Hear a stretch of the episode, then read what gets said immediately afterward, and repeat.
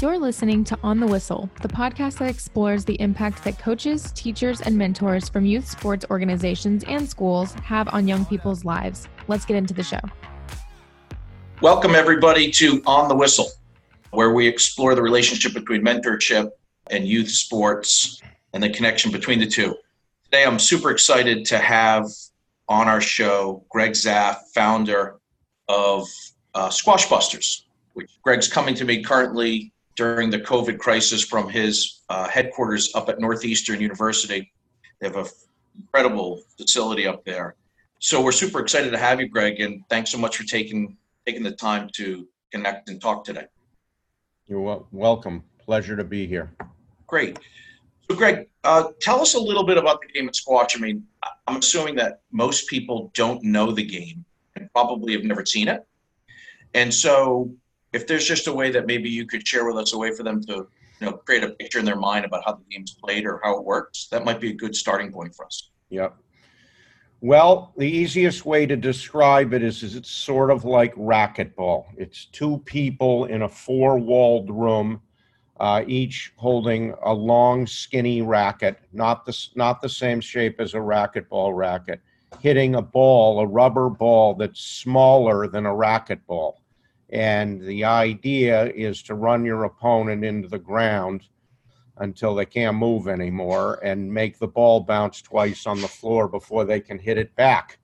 And that is basically a quick description of squash. It's funny you say that because, uh, you know, I started playing with my two boys and my daughter, I don't know, 10 or 15 years ago, and we kind of got exposed to it.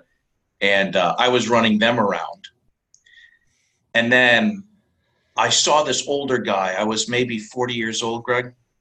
And this guy came in, he had to be 70. He had braces all over his knees. Yeah. And and I thought to myself, and a big gut, gut big gut belly. Yeah. I thought to myself, oh, I'll sweep this guy up. Well, don't you know that he could put the ball wherever he wanted it? Into the corners, deflecting, using the back wall.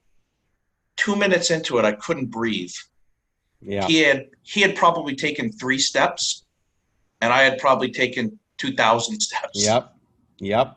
And that's where I started to understand that this is a lot of chess in it's the chess. game of squash. Yeah. It, it's it, angles, it's deflection, it's placement, and it's extending your arm as long as it'll go without having to use your feet. You got there's, it. Yeah. There's so much math in this game.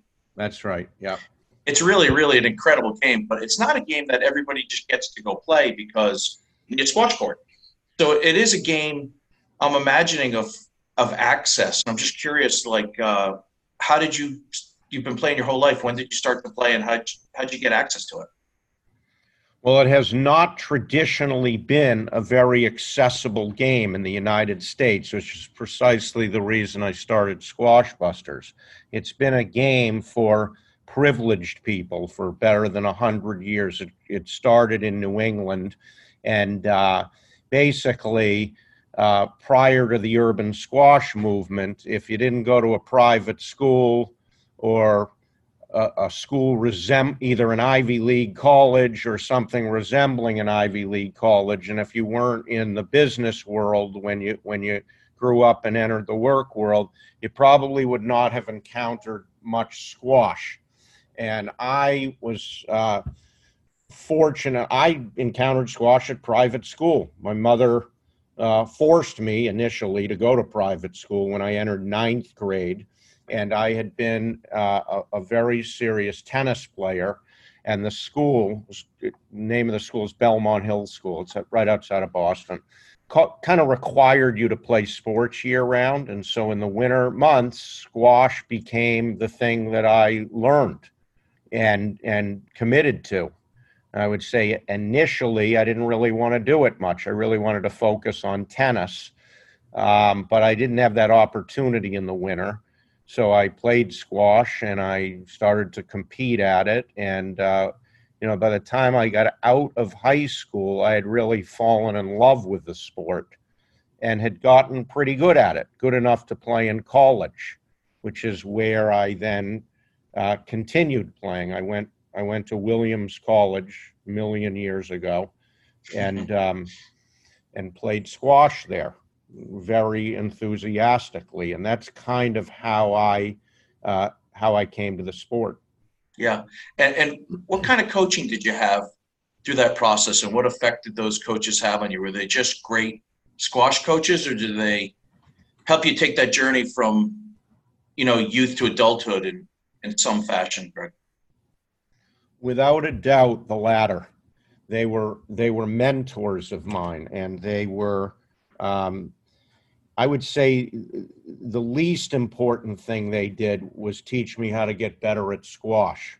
It was much more about uh, character and growing up and learning about life and seeing the world and learning how to win and lose and compete and struggle and get along and and push push yourself um, you know as an athlete but as a person so i mean any sport that works well for a young person does does more for the person off the playing field of the court than on. And that was definitely the case with my high school squash coach, a guy named George Seeley, and my college squash coach, whose name was Sean Sloan.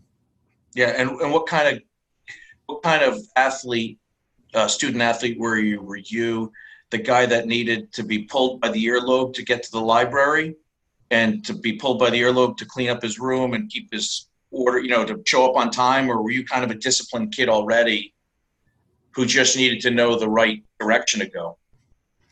I was always a pretty disciplined, competitive kid.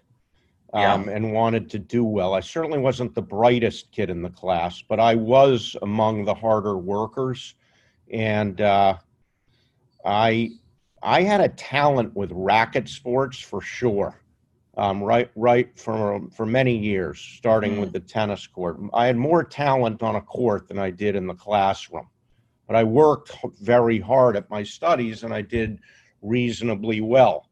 But I was never like, you know, the shining star of a student. It was much more about hard work to do to get whatever grades I got. Um, but on the squash and tennis court, the, the, came came natural. It might be the only thing I'm natural at is playing squash and tennis. That's um, nice. Yeah. So so Greg, so you go through college and then I'm assuming there's the like many of us did. You kind of wrap up school and you start to get serious with your life, or at least reasonably serious. You're like, I got to form a career. I've got to turn something I'm interested in into something I want to do for the foreseeable future. What's the transition between college and Squash Busters? Where's that journey? The transition was that all through my 20s, I was a pro squash player as a job. Uh, wow. So I didn't start Squash Busters till I was 32. So when I got out of college, I basically played squash through my 20s full time and cobbled together enough money to live a, a meager existence as a single guy in his 20s. So my my initial passion was to was to see how good I could get as a player. And I got pretty good. I mean, this is now back in the 80s and 90s, early 90s, but I I I rose up to top 5 in North America and was was very competitive. I was doing it full time.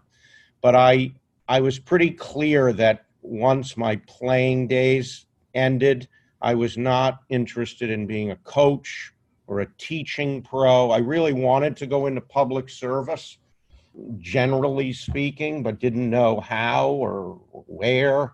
And uh, I ended up, while I was a squash pro, doing some things in state government. Worked uh, criminal justice division, worked for affordable housing, worked, did a stint with the parole board in Massachusetts and Boston all on the side, not not a real job, just a, a job to get experience. And then I went um, in my very late 20s, I enrolled at the Kennedy School of Government. And it was at the Kennedy School in the, the final semester where I wrote a paper in an entrepreneurship class. And the paper was about starting an urban uh, youth development program with the sport of squash. It was actually called uh, an urban youth development program, bringing squash down from its ivory tower.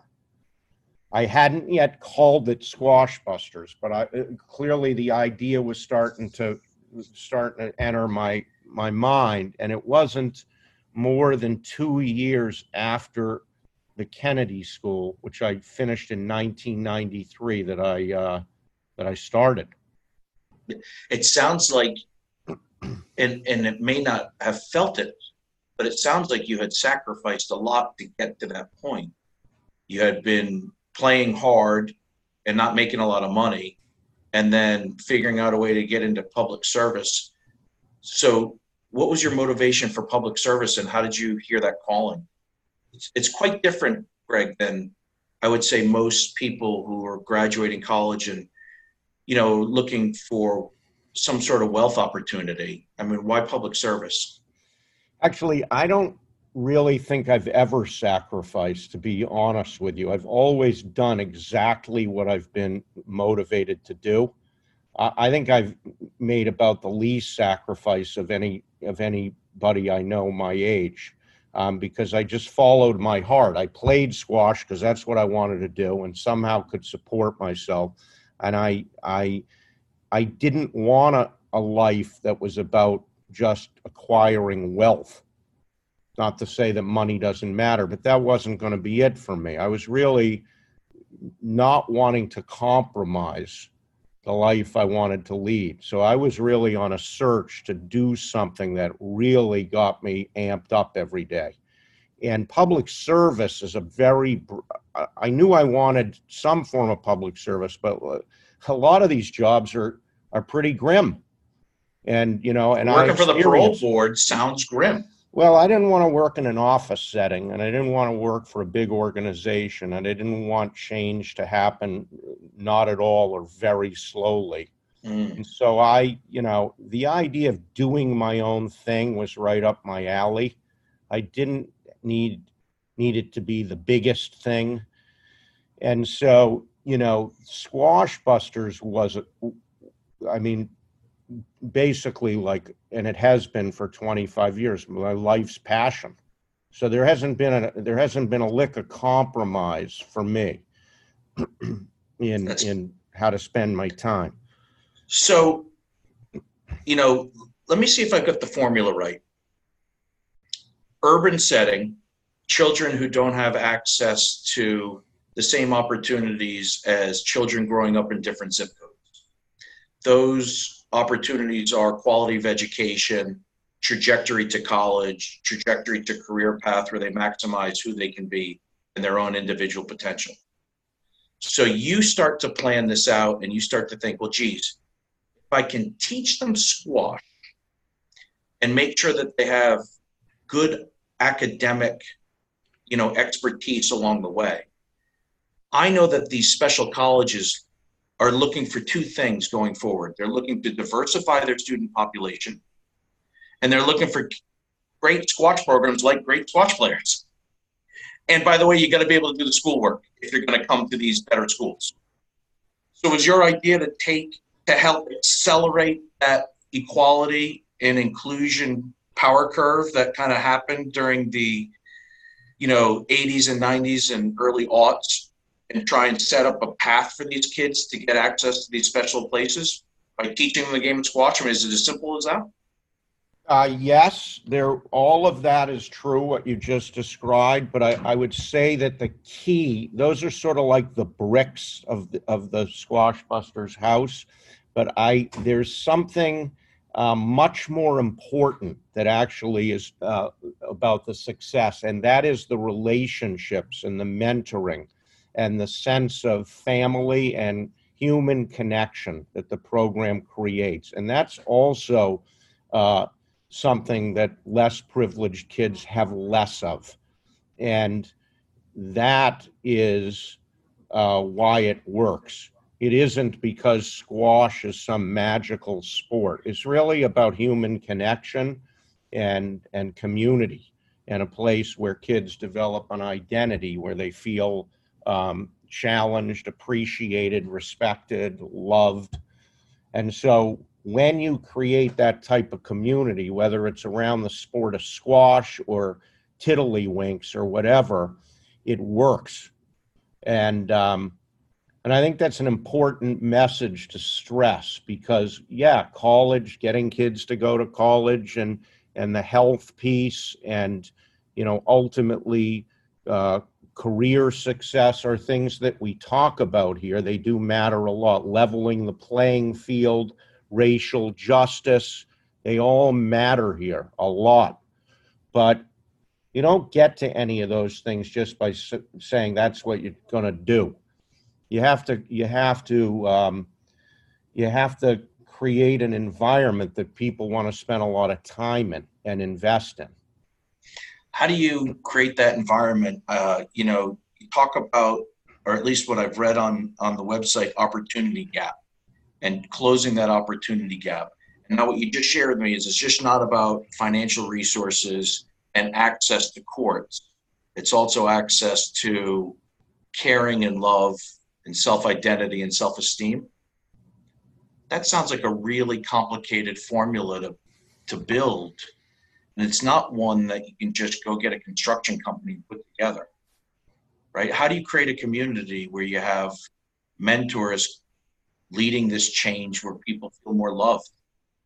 It's actually not that complicated at all because people all want to be a part of a community like that because that's what we all kind of want no matter where you come from or what you look like and what it the way you do it is you spend a lot of time together and you make sure that there are a few words that you're always that that are held sacred like honesty kindness empathy respect understanding these types of words trust hard work.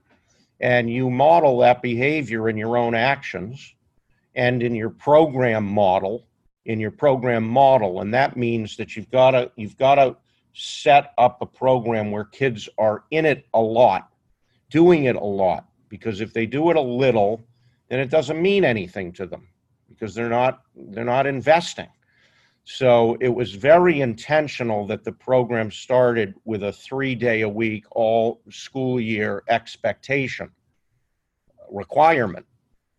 And it's still that way. And for some students, particularly in Boston, um, they do more than three days a week.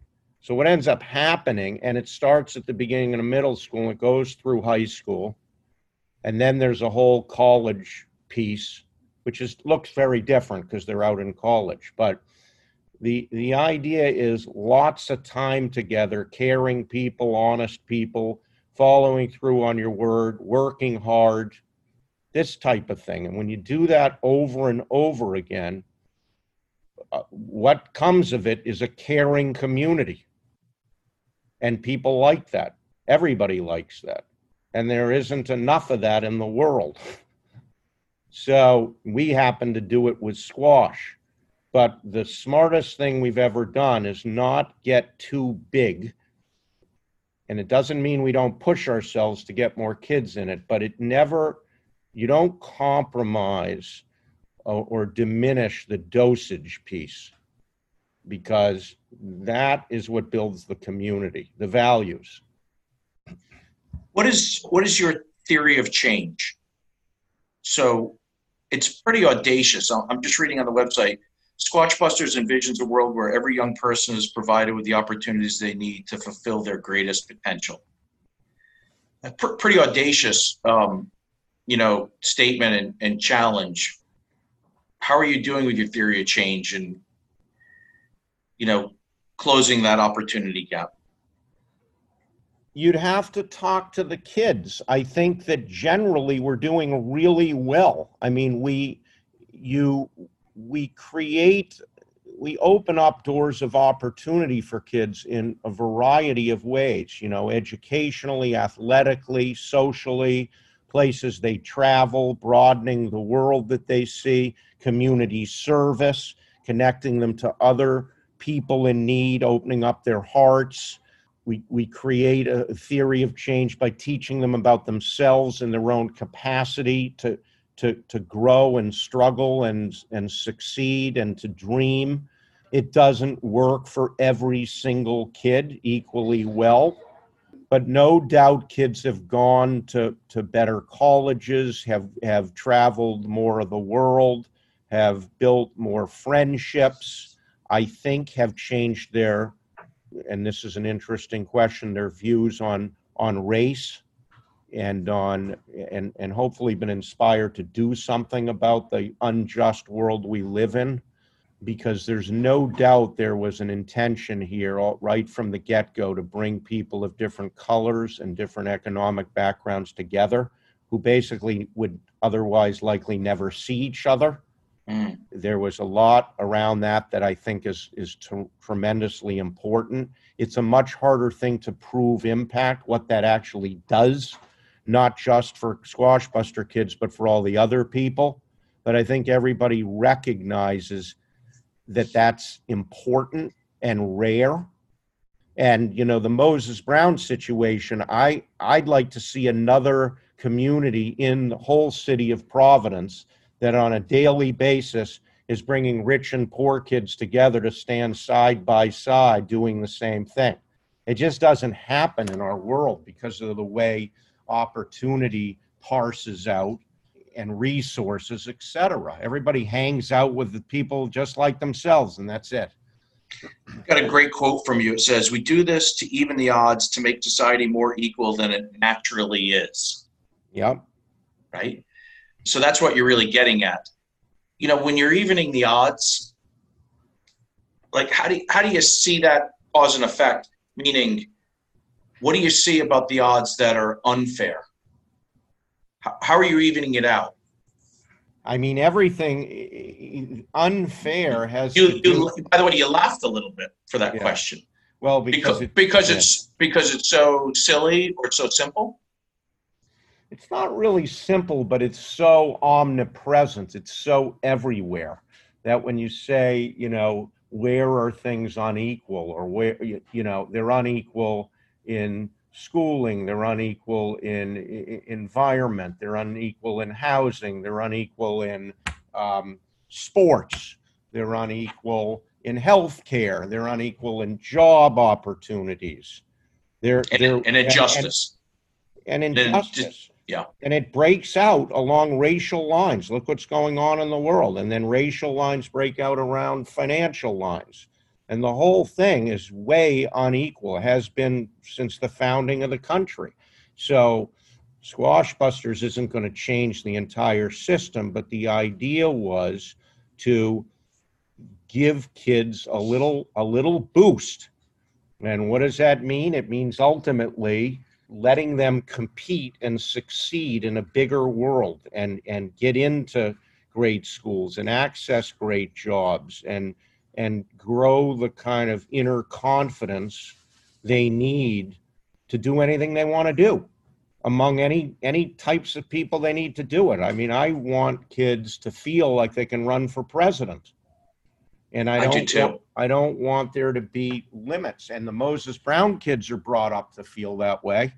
And they're they're they're mentored that way uh, from a very young age by their parents by their teachers by their coaches by by people they tr- travel with in the summer et cetera et cetera.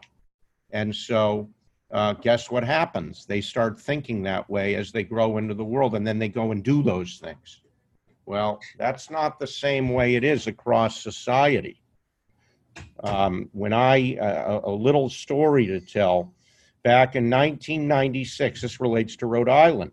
I decided one afternoon that I was going to take the Boston kids down to Brown for a little field trip for squash and swimming. This is like two months into the program.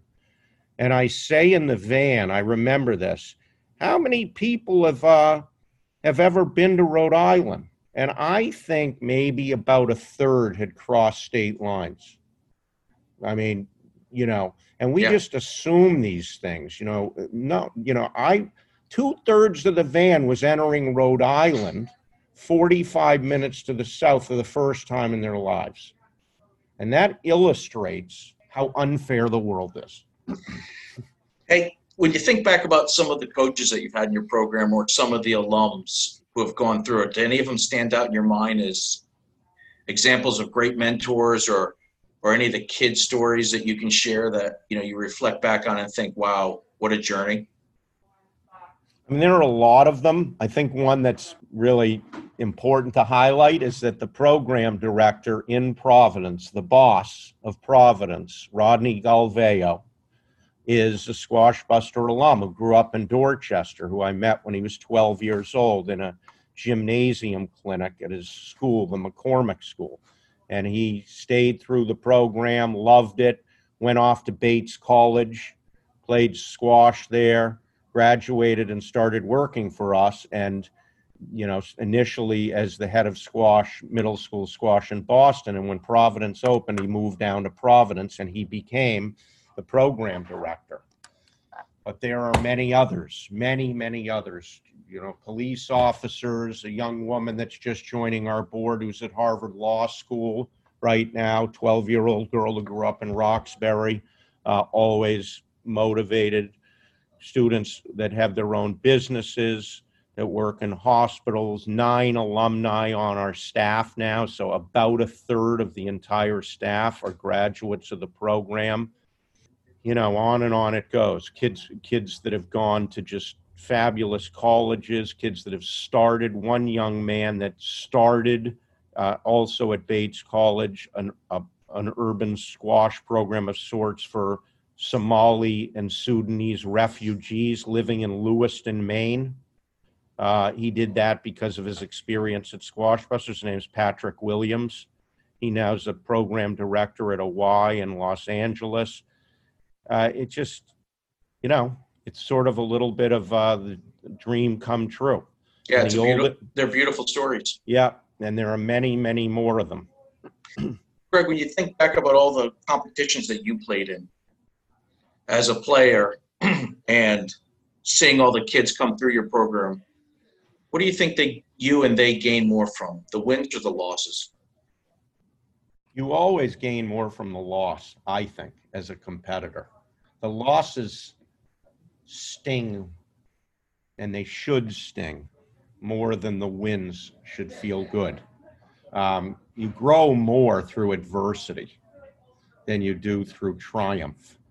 So I think triumph matters because if you never experience it, you don't really know that it's out there for you.